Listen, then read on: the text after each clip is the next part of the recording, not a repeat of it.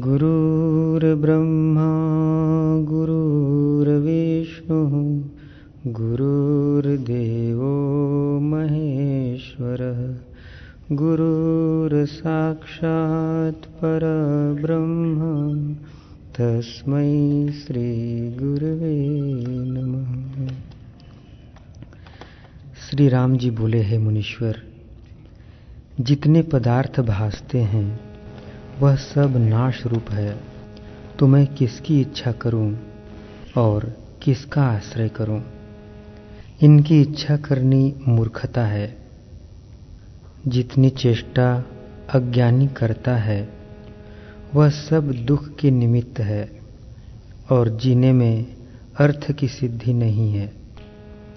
क्योंकि बालक अवस्था में मूढ़ता रहती है, कुछ विचार नहीं रहता।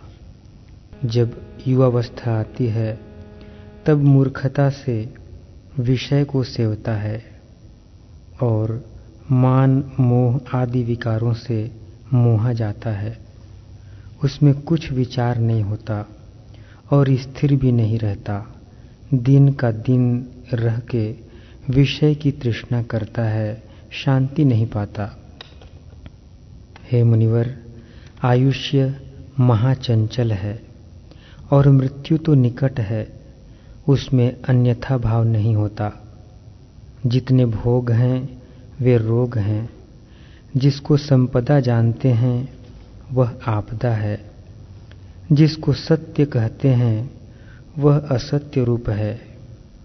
जिन स्त्री, पुत्र आदि को मित्र जानते हैं, वह सब बंधन के कर्ता हैं, और इंद्रियाँ महाशत्रु रूप हैं।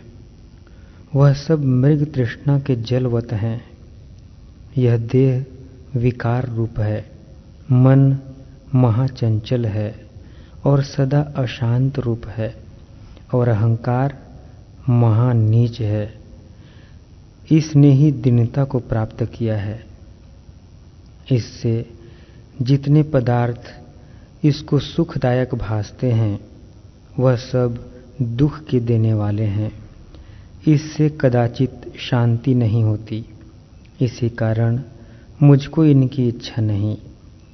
यद्यपि यह देखने मात्र सुंदर भासते हैं, पर इनमें सुख कुछ नहीं और स्थिर न रहेंगे।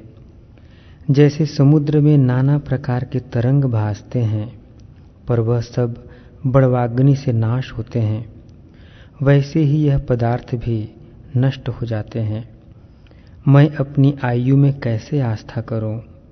हे मुनिवर, बड़े समुद्र, सुमेरु, राक्षस, दैत्य, देवता, सिद्ध, गंधर्व, पृथ्वी, अग्नि, पवन, यम, कुबेर, वरुण, इंद्र, ध्रुव, चंद्रमा और बड़े ईश्वर जगत के कर्ता, ब्रह्मा, विष्णु, रुद्र और काल जो सबको भक्षण करता है।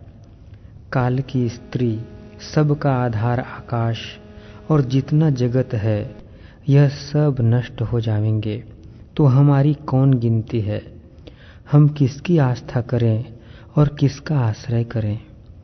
यह सब जगत भ्रम मात्र है। अज्ञानी की इसमें आस्था होती है और हमारी नहीं, क्योंकि जगत भ्रम से उत्पन्न हुआ है। मैं इतना जानता हूँ कि संसार में जीव को इतना दुखी, अहंकार ने किया है। हे मुनिवर, यह जीव अपने परम शत्रु, अहंकार से भटकता फिरता है। जैसे रस्सी से बंधे हुए पतंग कभी ऊर्ध्व और कभी नीचे जाते हैं, स्थिर कभी नहीं रहते, वैसे ही जीव अहंकार से कभी ऊर्ध्व और कभी अधो जाता है स्थिर कभी नहीं होता। जैसे अश्व जुते हुए रथ के ऊपर बैठकर सूर्य आकाश मार्ग में फिरता है, वैसे ही जीव भ्रमता है स्थिर कदाचित नहीं होता। हे मुनिवर, यह जीव परमार्थ सत्य स्वरूप से भूला हुआ भटकता है। अज्ञान से संसार में आस्था करता है और भोग को सुख रूप जानकर उसमें तृष्णा करता है। पर जिसको सुख रूप जानता है, वह रोग समान है और विष से पूर्ण सर्प जीव का नाश करने वाला है। जिसको सत्य जानता है, वह सब असत्य है। सब काल के मुख में ग्रसे हुए हैं। हे मुनिवर विचार के बिना जीव अपना नाश आप ही करता है, क्योंकि इसका कल्याण करने वाला बोध है। जब सत्य विचार बोध के शरण जाए तो कल्याण हो। जितने पदार्थ हैं, वह स्थिर नहीं रहते। इनको सत्य जानना दुख के निमित्त हैं। हे मुनिवर, जब तृष्णा आती है तब आनंद और धैर्य को नष्ट कर देती है। जैसे वायु मेघ का नाश कर डालता है, वैसे ही तृष्णा ज्ञान का नाश कर डालती है।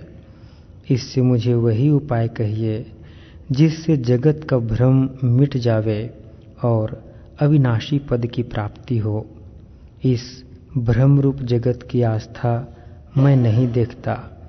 इससे जैसी इच्छा हो, वैसा करें। परंतु जो सुख दुख इसको होने हैं, वह अवश्य होंगे, कभी न मिटेंगे।